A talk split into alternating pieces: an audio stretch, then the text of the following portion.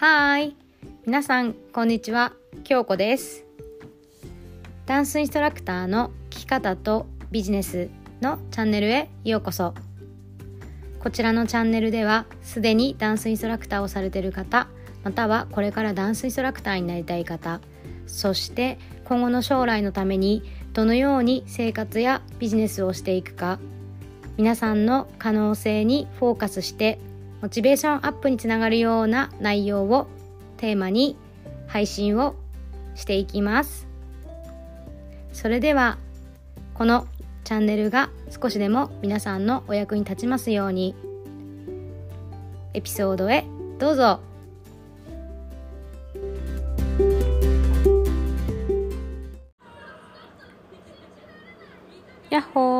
日本の皆さんおはようございます。アメリカの皆さんこんばんは。京子です。はい、本日も配信していきます。えっと、この時期、ダンサーは、やっぱりダンサーっていうかダンスインストラクターの方、えっと、これから飲み会とか、えー忘年会が多分生徒さんたちと会ったりだとか、年末に向けてね、いろいろ、まあ、イベントもあると思うんですけどそういうコミュニケーションを取る場所が結構人と会うから増えてくるかなと思うんですよ。でそこで、まあ、あの私がね当時やっていたことで例えば教室の飲み会とか、えーなんかこう保護者の方とうん。あのー楽しくね時間を過ごす場所があったら、まあ、一個その一つ意識していたことがやっぱり自分がどんなビジョンがあってどういうふうに進んでいきたいかっていうのをお伝えすることとやっぱりその保護者の親から見見えてる目線と子供が楽しんでる様子子供たちが感じてることって、まあ、結構ギャップがある家庭もあればそれが同じぐらいかなっていうねあの家庭もあったりとかいろいろ様々なんですよ。で私が今まで見てきた中でこの結構ねすぐ辞めちゃったりだとか子供は楽しんでるんだけどなんか親がこんなんじゃダメだじゃないけど辞めてっちゃう人たち。ってなんかこうやっぱり親のそのエゴ例えばお金がかかるとかお金がうちはないから他の人たちの子供のようにその一緒にできないとかなんかこんなその気持ちになってみすぼらしいんだったらやめますとかあとは結果が思うように出てないからやめますとか。で例えば子供も同じ気持ちで楽しくないとかだったらいいんだけど、まあ、子供は楽しんでるしそこでやっていきたいっていうのもあったりとかする。その中でやっぱりその親っていうか大人ってさ私たちそうだけどすごい思考がやっぱり動いてこうあるべきだよねってこうだこうじゃないんだからそれ違うよねとかなんかやっぱりその社会とか世間体とかなんかこうあるべきみたいな本当に思考が動いてですねなんかその単純に楽しむとか単純にあのそれを習得するとかそれがやっぱりその未来を見た時にじゃあどうやってつながってくるのかっていうところが見えなかったりとか結果として見えないからあじゃあもうすぐやめれるからやめようみたいな感じになってることって多いんじゃないかなって思っててでじゃあはてさてそのじゃあそれをそれに対してじゃあインストラクターの私たちはどういう意識であのお話をしていくかっていうと正直だじゃあダンスをやって何になるかっていう話ですよね。うんで私はその子供の可能性ってすごいポテンシャルが高いからなんか別にプロダンサーにならなくても例えば運動神経とかうんとか考える力とか見て覚える力とかそこの場所を楽しく全力で楽しむ力とかもともとその子が持ってるものってたくさんあると思うのね。でそれを何で引き出すかだと思うからでそれがダンスって私すごくいいツールだなと思っていてでそれをあの使っ上手に使っていくこっちのインストラクターがその私たちがダンス踊れるからおりゃダンスインストラクターだっていうよりもその子どもたちの可能性をダンスを使って引き出してあげるっていうところが面白いから私はインストラクターやってたの。でそのあの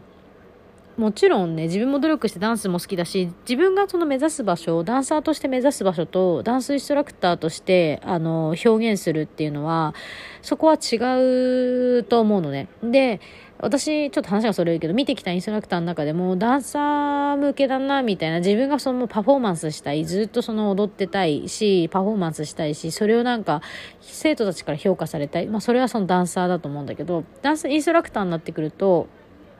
やっぱりその子たちとかげん、あの、来てくれる、習いに来てくれる子たちの、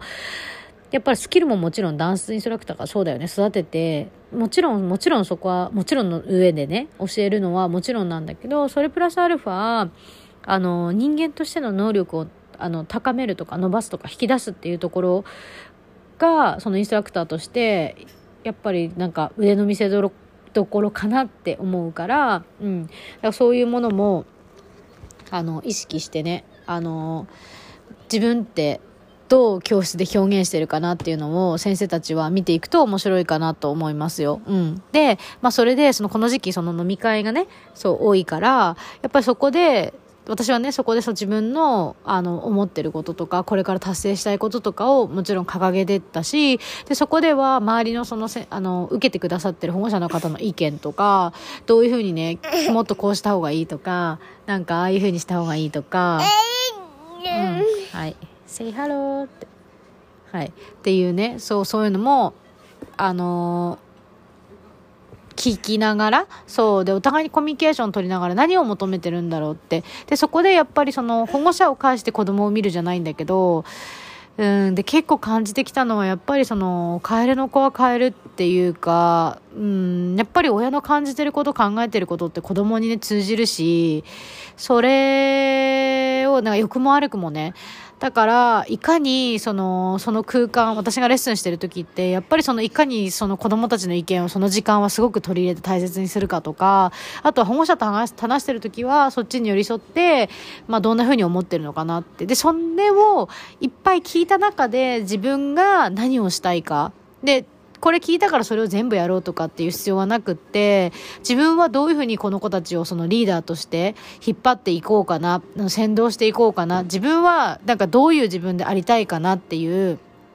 のをやっていくと、自分の本当にやりたかったこととか自分の夢がダンスを通して叶えていく。で、私たちが叶えることで、それを見てる子供たちとか保護者の方って本当に勇気を与えられるし、そこからの気づきがまたさらにみんなをね、エンパワーするんだと思うんですよ。そう。だから、まあ自分はブラしちゃダメで、だけどその周りと調和を取っていくっていうかな。それができる先生ってね、本当にね、数限られてると思うの。だからこの、ポッドキャストをその聞いてる方で、やっぱり、こうね、なんかその保護者からこう言われたとか、なんか教室がこういう状況でとか、例えば収入面でもそうだし、人数でもそうだし、なんか例えば年齢的にね、もう一個なんかこう、やってった方がいいのかなって迷う瞬間って多いと思うんですよ。まあ私はその道を通ってきたので、がっつり。で、うん、でやっぱりいろいろ本当に自分で経験していかないと分かんないことだからいくらねこれがいいよあれがいいよって言っても皆さん一人一人状況は違うのでとにかく経験すること体験することでそこからの学びでいくらでもジャンプできるからうん。で、今ね、すごい足踏みしてるなとか、私向いてないかもとか辛いなって思う時こそ、なんかいっぱい、あの、足踏みする時期なんだと思う。で、大変だったら大変な時期ってずっと続かないから、その時期をやっぱり、あのー、肥やしにする。うん。で、わざわざ辛い方に行くとかね。そういうもそういうことではないんだけど、その時期ね、今の時期とかなんかいろいろありますよ。うん。で、季節があるように冬の時期、ね、今が冬の時期だとしたら、今ゆっくり進む足踏みする。ねなんか冬なのに夏来い夏来い夏になれって言っても苦しくなるだけだから冬かみたいな冬の匂いってどんなんだろう冬から感じることってなんだろうっていうのをねしっかりかみしめてで必ず春が来て夏が来ます、うん、だからねその時期の方は今そういう噛み締める時期。で今ねめちゃくちゃ調子がいいよっていう方はそのままね、まあ、自分の体を大切にしながら自分のやりたい方向性でねどんどん進んでいくといいと思うのではい。うん。まあ、あの、この時期、そう、コミュニケーションが、えっ、ー、と、多くなってくる時期かなと思うので、自分のね、目標を伝える。そして自分たちがまず先にこう夢を叶えていくってところにフォーカスしていくといいんじゃないかなと思います。はい。今日はこんな感じで配信しました。はい。あのね、このエピソードがいいと思ったら、ぜひ、えっ、ー、と、フォローと、あとは前後のえ、フォローしてもしなくてもいいんだけど、前後のエピソードもなんか気になるやつ聞いてみてください。私のその感じてることとか、あの本当に必要なメッセージだなと思ったものを結構下ろしたりとか私と共感っていうかリレートするっていうのかなそういうもので感じてもらえてなんか私もこう皆さんに届けられるものを届けていきたいと思うので、ぜひぜひ今後とも、はい、よろしくお願いします。はい、それではまた来週、バイ